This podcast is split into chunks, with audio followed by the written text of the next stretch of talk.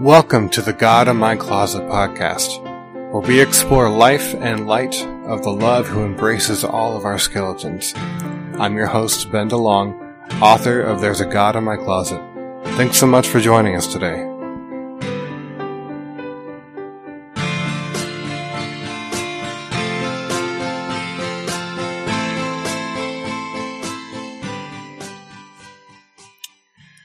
Everybody. Thanks so much for joining us today.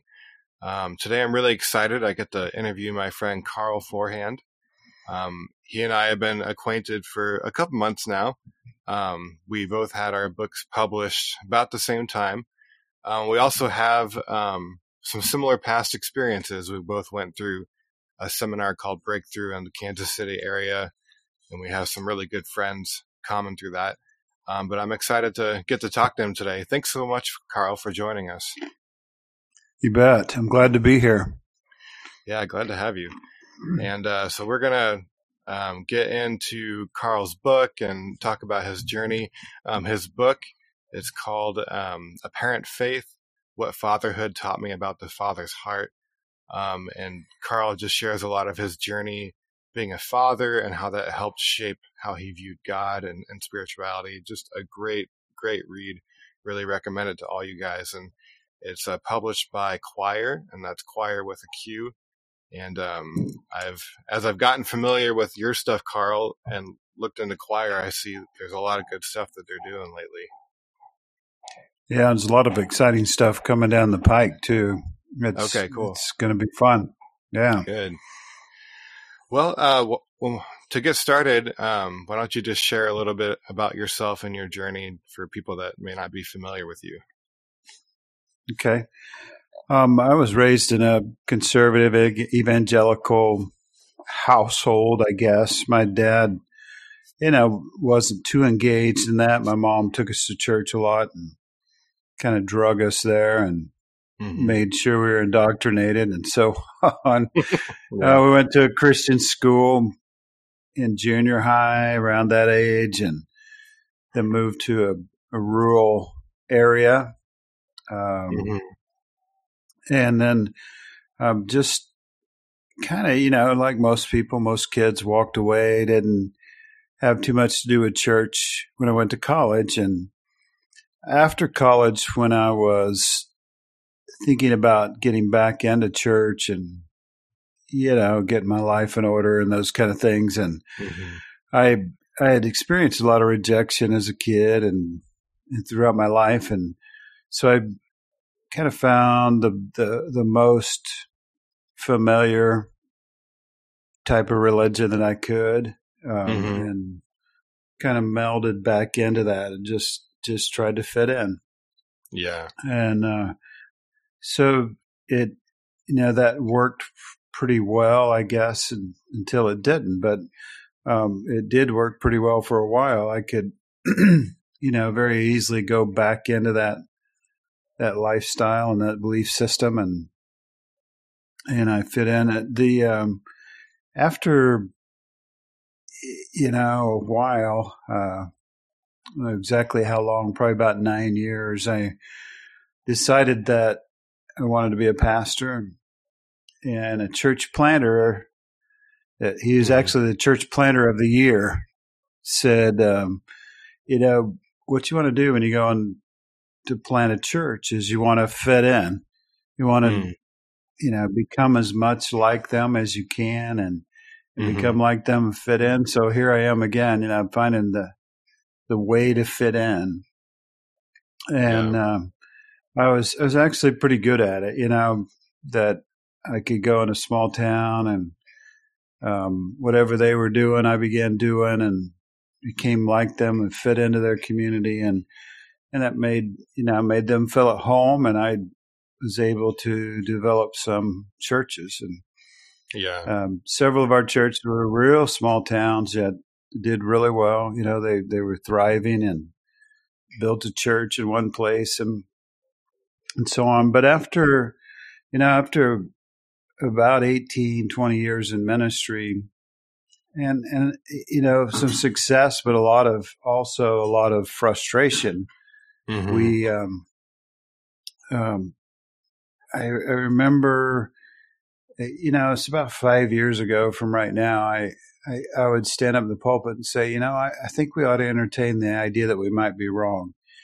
And if our faith is strong enough, then we should at least entertain the idea that we might be wrong. Mm-hmm. Um, a couple years ago, that became not just a suspicion, but a kind of a conviction. And yeah. I told Laura, I just can't do this anymore. I, you know, I, I can't keep dancing around the issues. And so, you know, I, I developed a career on the side, mm-hmm. um, you know, and had some success in ministry, but would just kind of step back from a lot of it. And then last fall, I I even stepped down from my job for a little while just to to write the book and kind of chronicle this thing that was going on inside of me where we're just kind of questioning everything, saying, Am I wrong? Am I right about this? And yeah. Um, you know, just and and so kind of leads us up to this time. I left out some details, but you know, it leads us up to this time when I've written the book, kind of about my journey through all of that deconstruction or whatever you want to call that. And, yeah. um, you know, it's just, eh, it's been interesting. yeah. So, um, what, what do you think, um, you said you started wondering, you know, are we right about some of these things? What, what do you think, um, started that process for you of, of questioning those things? Yeah, one of one of the things that happened was I had raised my children, and I um, it was an, kind of an IHOP restaurant that we went to. It was an IHOP restaurant, but we got together with my adult kids and we had breakfast at night, and mm-hmm. just um, as I was talking to them, I noticed that they were teaching me things. Mm. We didn't ever talk politics or religion in my house. Um, as I was a pastor, because I, you know, really just had enough of that during the day. yeah. But, um, and they didn't want to talk about it as teenagers anyhow. But, but this night we were talking kind of politics and things like that, and I realized they were teaching me, and I think they were teaching me about compassion and love and mm. and and how to treat people, which were things I should have known. Mm. And I mm. realized if they were teaching me, then I must have become complacent over the years. I must have just let things slip, and I was depending on, you know, my certainty and my, you know, just just a that idea of I, I know what I believe and I'm set mm-hmm. and I'm good and yeah. Um, so I realized they were teaching me. They were kind of uh, the and and that convicted me. I think so I went back and started looking at my my life, my ministry, my beliefs, and and really just started to to pull the threads and see what what came loose. Hmm. And uh, and and that's that's kind of you know that's kind of where it began. But yeah, I uh, we've just and when I wrote the book, I wrote the book because I didn't want to say that this is my I've got it all figured out now. It's different, but I got it figured out, and I want to convince you. Um, mm-hmm. This is really a journal. The book is really a journal of my journey. Yeah, it's it's you know my heart thing, and the the program that both of you, both you and I went through, was all about that. Was kind of getting out of your head and getting into your heart, mm-hmm. and and that's that's what this book is: is a journey of what it felt like mm. to go to go through that deconstruction. Yeah. I don't know if I answered your question or not. No, yeah, that was that was really helpful.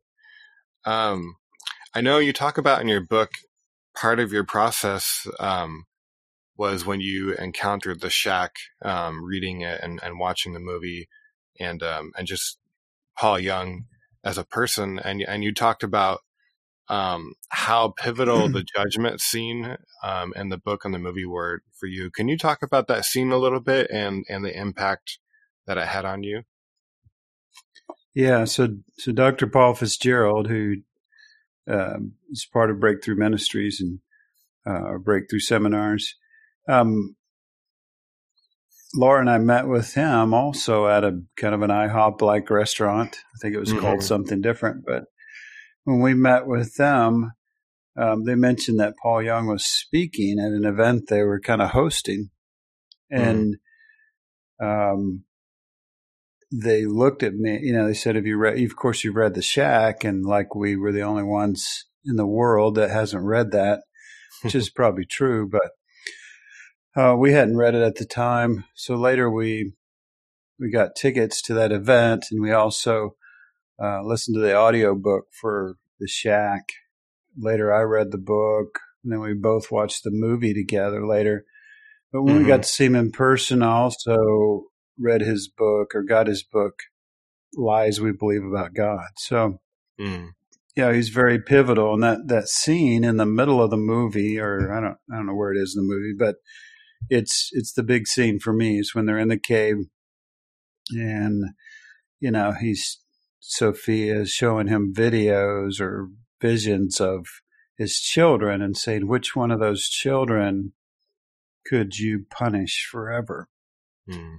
And he says i can't i couldn't and that's you know that's kind of one of the thoughts one of the chapters in the book is you know, which one of your children could you abandon? Yeah. Or, you know, uh, turn your back on. And I couldn't, you know, when, when I read that book, that Lies We Believe About God book, that was the thing. I kept wrestling with those chapters, like, uh, because he kind of does that in his book, kind of like I did in mine. He, he relates it to raising children sometimes. Yeah. And, and I would think about things like that. Can I, could I turn my back on my children? Well, that's the thing I told my children I would never do. I, yeah. I, I will never abandon you. I'll never leave you. Um, no matter what you do, I'm, I'm always going to love you and you can always come home. And I know, yeah. you know, some people in my parents' generation and some of my friends uh, don't say that, but but I as a parent couldn't do that. And and the thing is, God can't be worse than me. Mm. You know, hmm. he can't have a worse temper than me. He can't. Yeah. You know, he can't. He couldn't abandon his children if I can't abandon mine. Not that I'm hmm. great, but I'm. I. You know, he's got to be at least better than me. Yeah. Mm. Yeah, and I I think about that um that passage from the Sermon on the Mount where Jesus basically says, you know, even even if you guys aren't great parents, you know, you would never do evil things to your kids, and obviously God's better than us. Mm-hmm. right, that's right. I think that's what he was kind of saying there.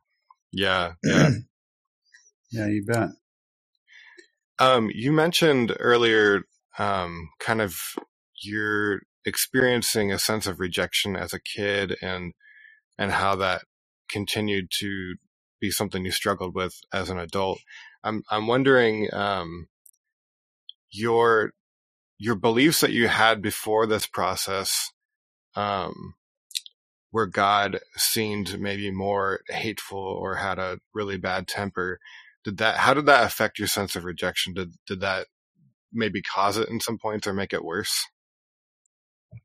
Yeah, I think you know. I think a pivotal thing for me was when I was seven years old. Uh, it's when I quote unquote got saved. Mm-hmm. Um, I remember for the first, I remember it pretty vividly. I remember for the first time hearing what the pastor was saying. It was just me and my mom in church for some reason. Um, uh, and so I remember the pastor, I don't remember his exact message, but I remember getting that impression that, that I'm rejected by God. God's turned mm. his back on me because of my sin. And I I tried to think back on that and think, you know, how bad could I have been mm. at seven years old? You know, yeah. I I didn't know how to lust yet. I I didn't know how to steal. I learned that later in Christian school. you know, I yeah. I didn't know how to steal. I I didn't know how to cuss yet. I, you know, I, I don't think I even lied much. I was so timid. Yeah. When I was a little boy, I, I, I, you know, was afraid to do anything really. Yeah. And so maybe I coveted my neighbor's toys, you know, or something like that.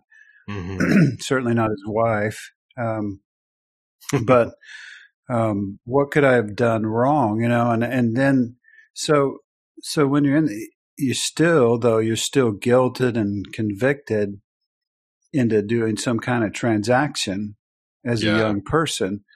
But then, but then, as you go throughout your life, you learn how to do worse things, right?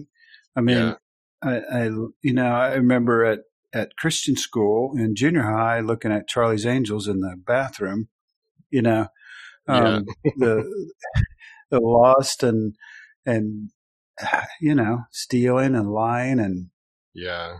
I used to be like a world champion uh, dirt clod thrower, you know, and I I, I remember at at school and at home um, just terrorizing some people, you know, Yeah. and and we smoked, you know, it, it, all kinds of things. We learned how to do all, and, and so you you know then you get further down the road and think, man, that God must really hate me now, you know Yeah. if he turned his back on me when I was seven, I really didn't do anything then, but he he must really hate me now. And and so yeah, it had a big impact on me that that as you you know from going through the program we went through, um, it just builds up a lot of shame.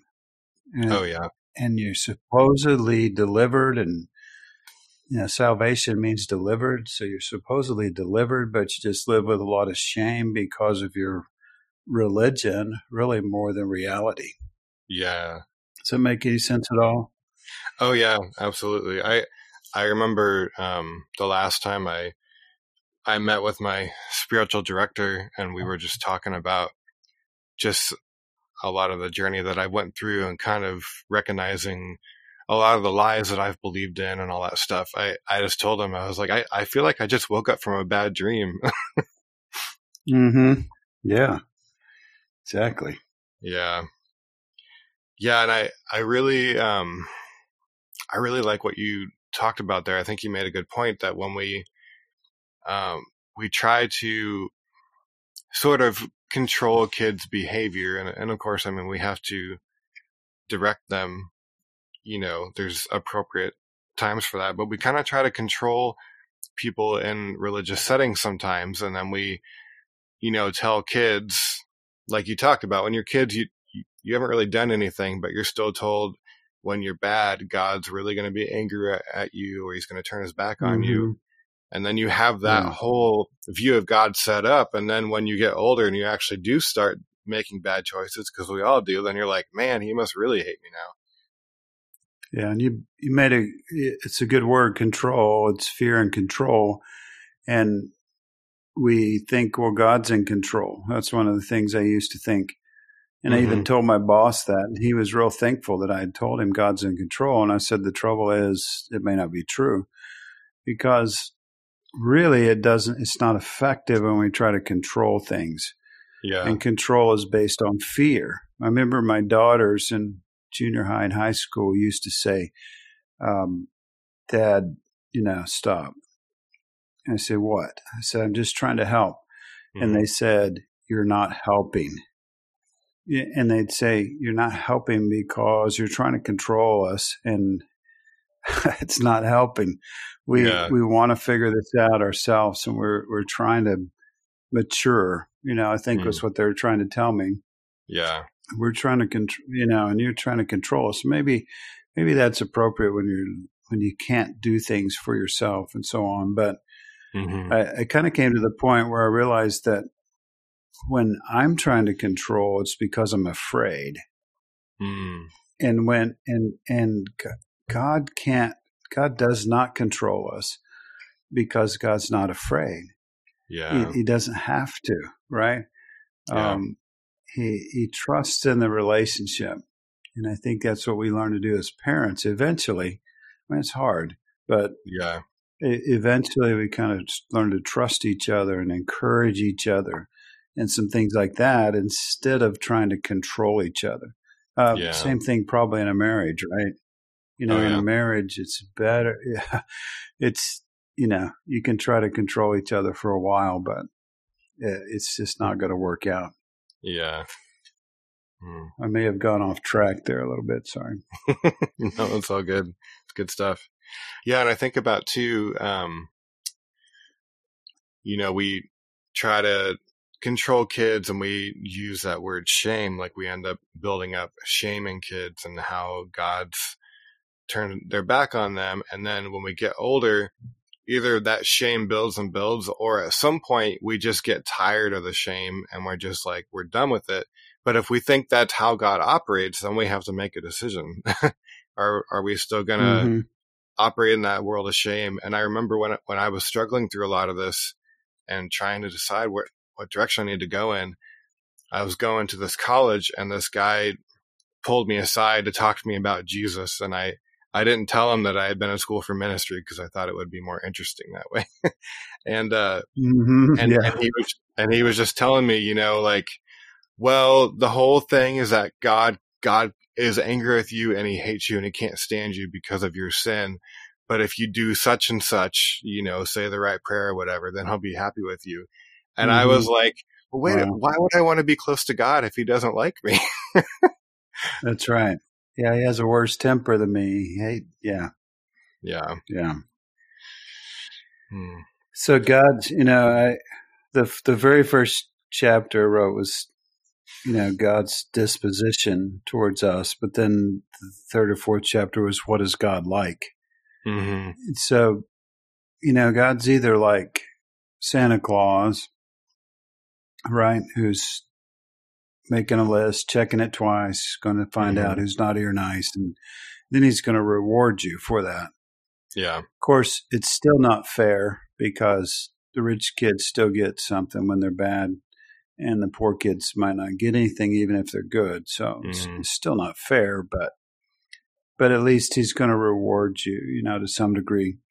Yeah. But then also there's that Zeus view of God that he's angry and retributive and mm. he can't wait to punish you because he's just so holy that he's got to punish you and and he's you know actually you're hiding behind his son you know because he's yeah. going to punish his son to keep you know and uh, and all of that just you know kind of falls by the wayside after a while. What is you yeah. know what is God and and for me it cleared up when I said what is God really like? What God is really like Jesus. Yeah. Um, and that's what it says in the New Testament that he's exactly like Jesus. He always has been like Jesus, and, mm-hmm. and that really changes a lot of that view, right? Oh, um, oh yeah, and and I, you know, I sorted that out through my kids. You know, it, it didn't really ever pay off for me to be Santa Claus to my kids, mm. right? I yeah. mean, sometimes I had to give them things they didn't deserve. And, and sometimes I had to withhold things that they really, you know, kind of earned.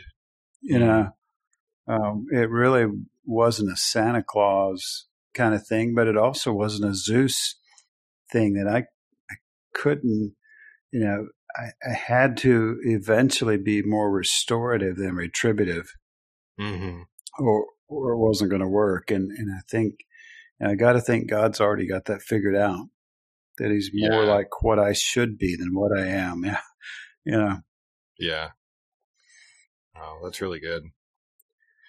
um, in in your book, you um, you make a point, and and you and you mentioned this too that um, you don't you don't use a ton of scripture references in your book, and um, and I know I know you have different reasons for that, but I I think one of your reasons was that um, that you wanted to you wanted to value your own experience and acknowledge that God teaches us through that and and then maybe help others to to recognize where God's speaking in their lives that is beyond just scripture. Mm-hmm. Um, can you can you speak to that a little bit?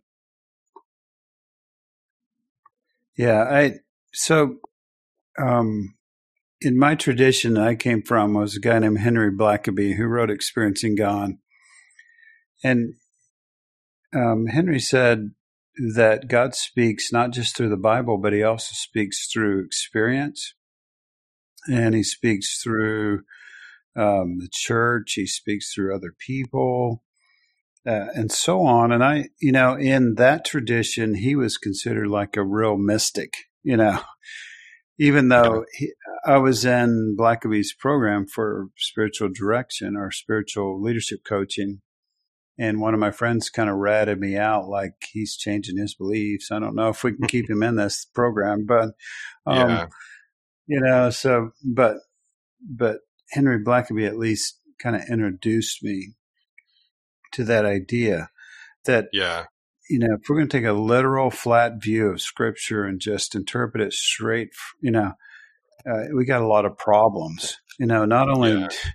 do we kind of develop a certainty that wow the bible's right and the bible becomes an idol but um, it it also creates a lot of problems for us and my my current pastor who I've been with for a couple of years that I've kind of studied under for is Brian Zahnd, and he says the Bible is a soil out of which our faith grows. Mm-hmm. And I think he gets that from Walter Brueggemann, who says it's really compost, right? It's the yeah. compost out of which our faith grows. You know, it's the yeah. You know, and and I finally came to a point where I just kind of kind of saw the scripture as um, this is the story by man of God, not mm. by God of man, um, but it's it's by man of you know about God, and so it's the story of God's people, and they told it as they remembered it, um, and as they saw it, you know, yeah. and and that's all. That's what it is, and yeah. so yeah, there's a story of Jesus, and those those those stories that Jesus told are so powerful, uh, yeah. and so so life changing, and so there's so much good there. Um, but it's also not, you know. I just interviewed Pete Pete Enns a couple of weeks ago, and I said, mm. you know, mm. we talked about if it's a rule book, then it's a lousy rule book. You know, yeah. because there's so many contradictions, and there's so many things that just aren't you know, probably aren't right. Um, but that doesn't change the fact that it's valuable. Yeah. Right. And that, that it can change our lives and, and, and that, that our faith grows out of it and that Jesus is still this compelling figure that I can't get away from no matter how hard I try. Mm-hmm. Um, you know, but, but I'm not going to write a book and, and put my Bible verses in there so someone could come along and write a review on Amazon with their verses. And um, it's it's just that's not what I'm about anymore. Yeah. And now, yeah. Ben, that started a long time ago. It started 20, 25 years ago when my pastor told me, you know, you've got to decide how you feel about uh, impeccability, impeccability. Whether Christ could have sinned or Christ couldn't have sinned. And so I set out to determine, you know, what are my verses and how can I prove that God couldn't, Christ couldn't have sinned. And before I knew it, I was trying to convince my friends, you know, yeah. of which view is right. And, uh, you know, that, yeah. that just started a long, unending chain of events. And I, I just don't want to do that anymore. You know. Yeah. Um, yeah. I, you know, I believe in God. I'm compelled by Christ. I, I, I want to follow the way of Christ. Um, you know, but I also find some truth in other places. Yeah. Other than just the Bible. And what you're getting to is I can tr- I can also trust my experience that my experience that's what the whole book's about my whole yeah. experience as a father taught me so much about God. And it was only when I kind of slowed down and went back and and reflected on that that I understood how um, how life changing that was, you know, and yeah. how revealing my experiences were. Um, my tradition would say you can't trust your experiences, but I, I beg to differ now. yeah. You know, yeah. I I beg to differ that there there is you know, our experience or with, you know, I think Enns would say that that's, that's wisdom, right? That's the goal of the Bible anyhow, yeah, is to build yeah. wisdom. And wisdom is only built through experience. And I used to say that. I used to say, you have knowledge, um, but then knowledge comes, uh, wisdom comes with experience. So anyway, Mhm. I think I finally Well- got around to your question.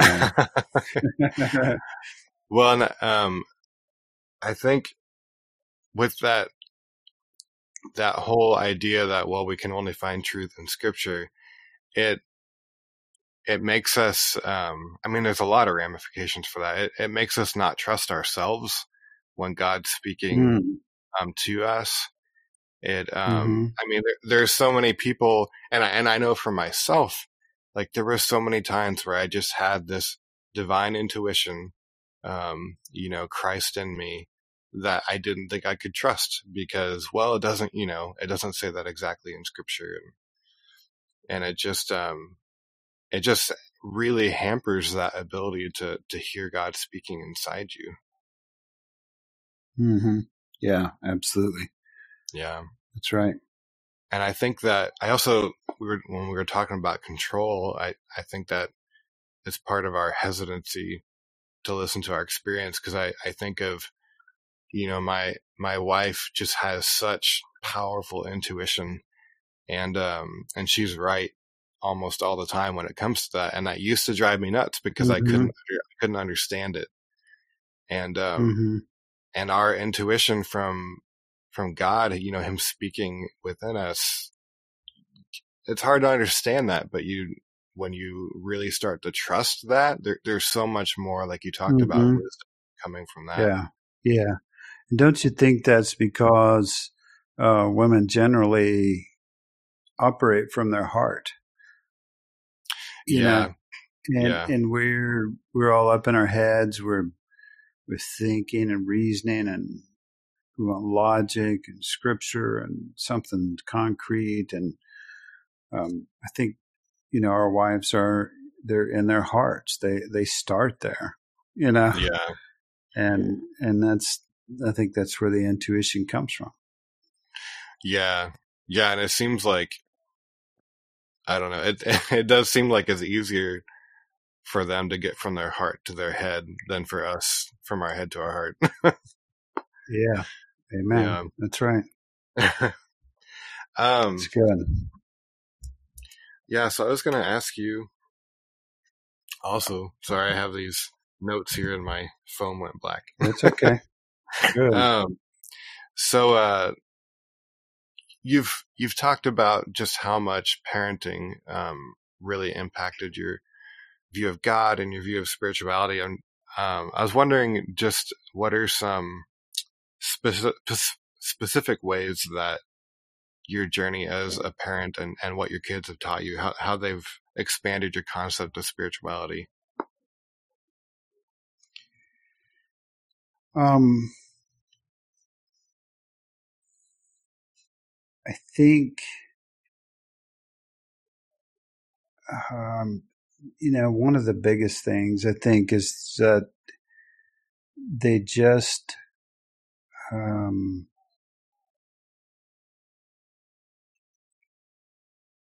expanded that by being, you know, they, I think they taught me to be open, Mm, you know, um, uh, you know, you worry. Uh, I think we worry about our children, right? hmm We worry about what they're going to be exposed to and what they're. Um, I wrote a chapter in the book called "Awe the Millennials." It was from a Mm. blog that I wrote about originally. But you know, my I remember my daughter Lily.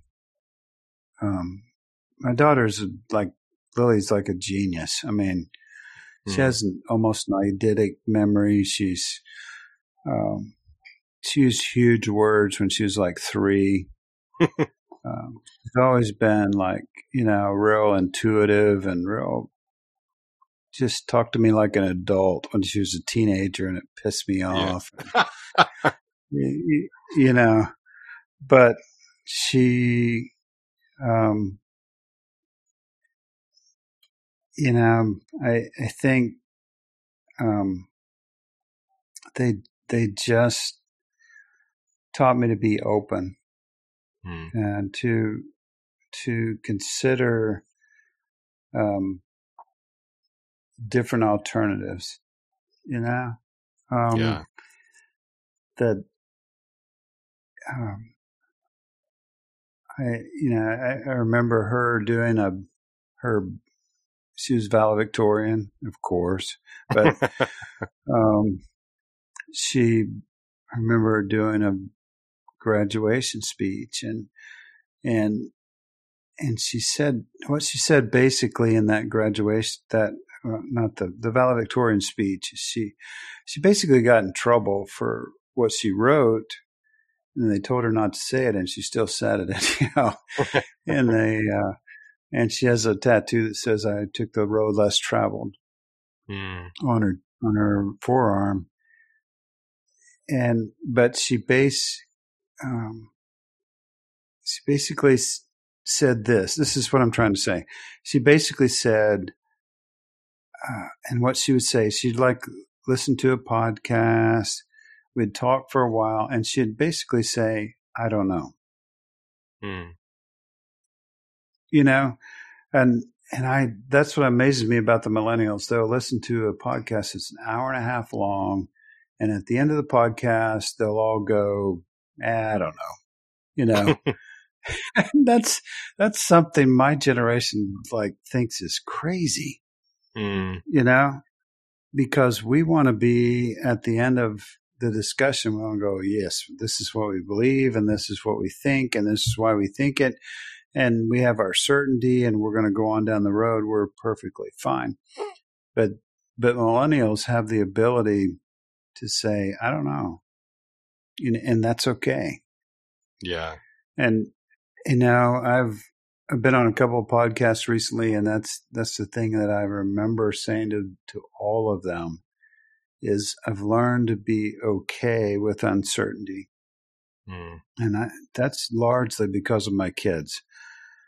That that they say you know we we've got some things figured out. We feel strongly about some things. We we feel this way. We'll tell you what we feel. We'll tell you what we believe. But some things we don't know and that's okay Mm. it's all right you know it's all right to to have a little uncertainty and and you and i would know now maybe some of that's called um you know instead of both uh instead of either or it's both and you know Mhm. it's some ambiguity i don't i don't know what Or, what uh, word you use non-dual. but non-dual um you know some ah, that's that's mind-blowing to me ben Mm. that I'm kind of at the tail end of the baby boomers, and it's it's just mind blowing to me that I can um, be comfortable with uncertainty. Mm. It's weird, and but you know I think that's that's what raising my children and, and going through that process did for me is is to say you know we can be a little uncertain, but that doesn't mean that uh, we haven't found truth. It's just we Yeah. don't fully understand it yet, right? Yeah. Mm. That's good. Um, so, um, one of the reasons that I wanted to do this, this podcast was just, I, I know a huge part of my journey was, um, just people helping me learn, um, how to accept that, that God accepts me just as I am with all of my skeletons, with all of my crap, that, um, that none of that makes him squirm. Um, you know, he Mm. accepts me just as I am and really accepts me unconditionally. So what, Mm. what would you say to someone who, um, struggles to get to that point to, to know that they really are unconditionally accepted? Mm. Last night we did a contemplative gathering at um, the church across the street. We've been uh, for about two years traveling about 60 miles to Brian Zahnd's church, Word of Life. Mm-hmm. And they're they're developing some contemplative ministries and so on. And um, we just walked about 60 feet, literally, instead of mm-hmm. 60 miles, um, to my friend Pastor Donna's church across the street. It's a Methodist church, by the way. Um, and we did this little contemplative prayer, centering prayer kind of thing. And um, last night we said the mantra was, You're loved. You have always been loved, and you always will be loved. Hmm. Um, I I just don't, you know, I I think one of the chapters in the book was about um, the love of God. The love of God is not based on what we've done. Mm-hmm. Um, it's not based on who who we are, you know, positionally, where you came yeah. from, what country you're from, whether you're from a shithole country or not, you know. Yeah. Um, God um, we we are we are genuinely and completely loved. We have always been loved. We always will be loved. Um, man, if Jesus had a had a worn out record, you know, yeah, that he said it was about how much we were loved, right? Mm. When I left the when I left the church that I stepped down from a couple years ago, um, one of the instigators that followed me was uh, a legalist. Mm. And he said, you know, he he didn't really like what I did. Yeah. Um, but he he um, said, you know, we need a we need a pastor that has less grace. Oh. I thought, how do we how do we ever get there? Wow. You know what I mean? Yeah. How how do how do we ever get to that point um, where it's not? You know, if Jesus had a broken record, it was uh, love God, love your neighbor, love each other. Gr- you know, grace, mercy, forgiveness. Mm-hmm. Right? Yeah. not not control everything and be afraid and and you know i yeah. i i still i you know I, I hate to talk about something that's current but you know i heard a, a gospel quartet recently and the guy just keeps kept saying over and over even though we don't deserve it even though we don't deserve it even though we don't deserve it even though we don't deserve it he just said it probably 10 times mm. you know what a worm am i you know from the old songs mm.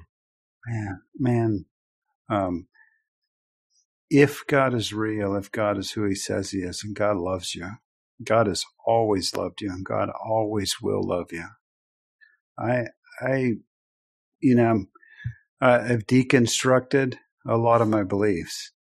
Right. Yeah. I mean, that's my thing. But um, the one, the one thing I'm hanging on to is, you know, that's kind of what the book's about. That God must love me like I love my children. Mm-hmm. If I can love them with an everlasting love, then God must love me also. Mm. At least, at least, you know, a smidge better than that. Right. yeah.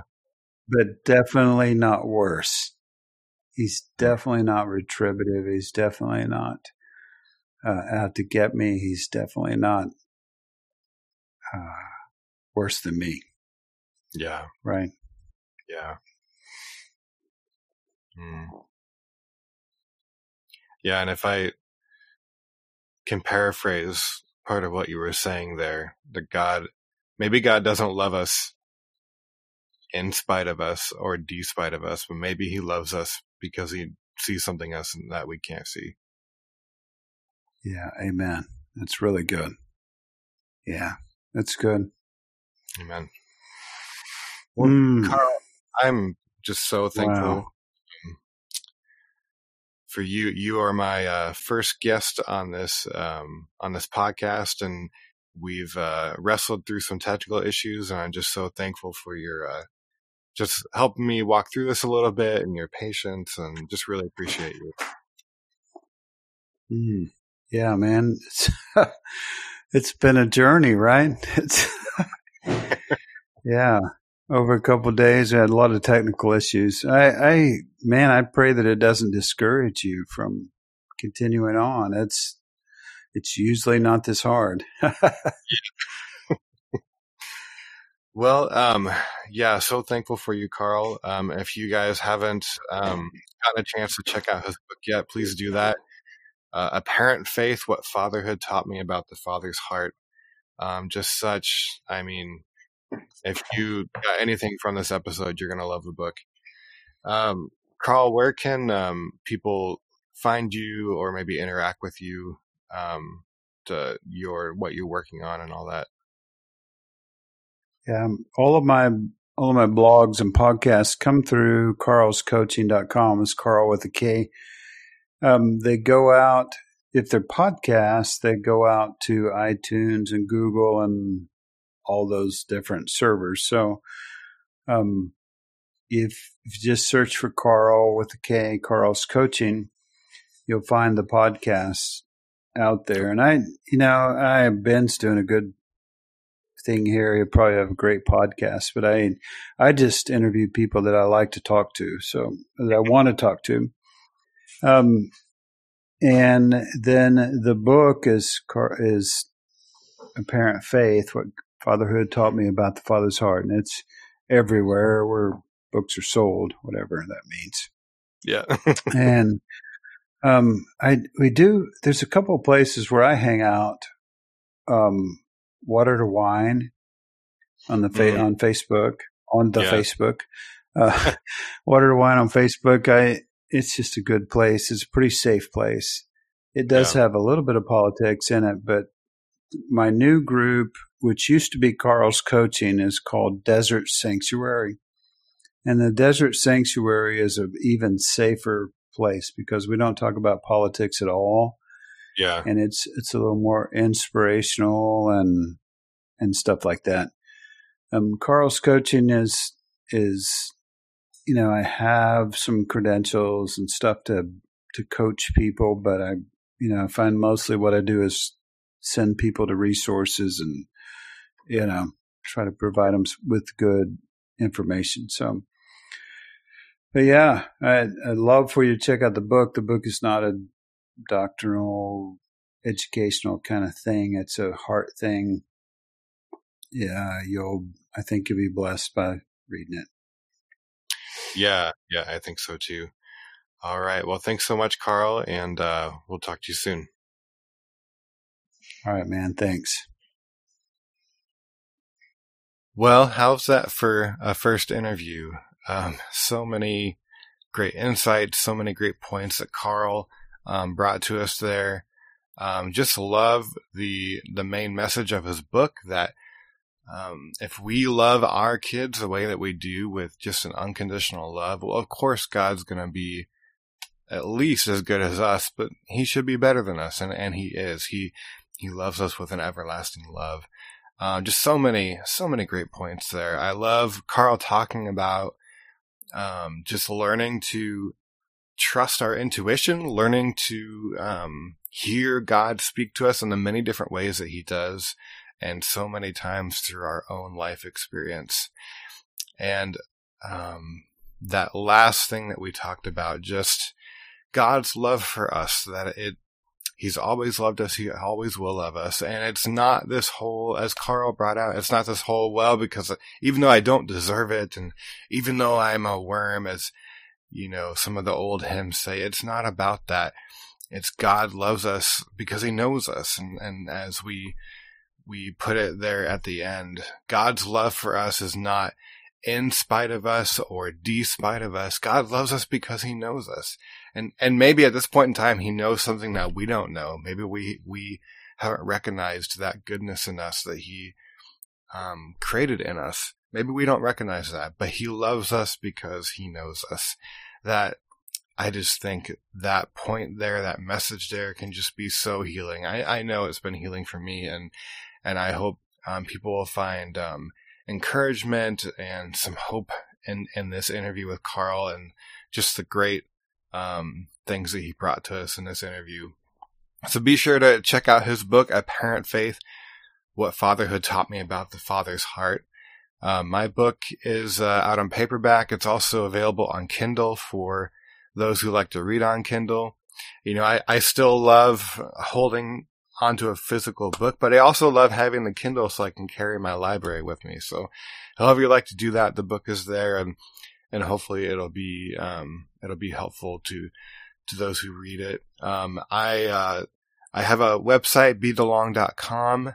Um, I'm on Facebook. I have an author page there. If you want to reach out, just have questions or maybe you are trying to um, work on that journey of knowing that you are loved by God and and looking for what healing could look like from that, um, feel free to reach out.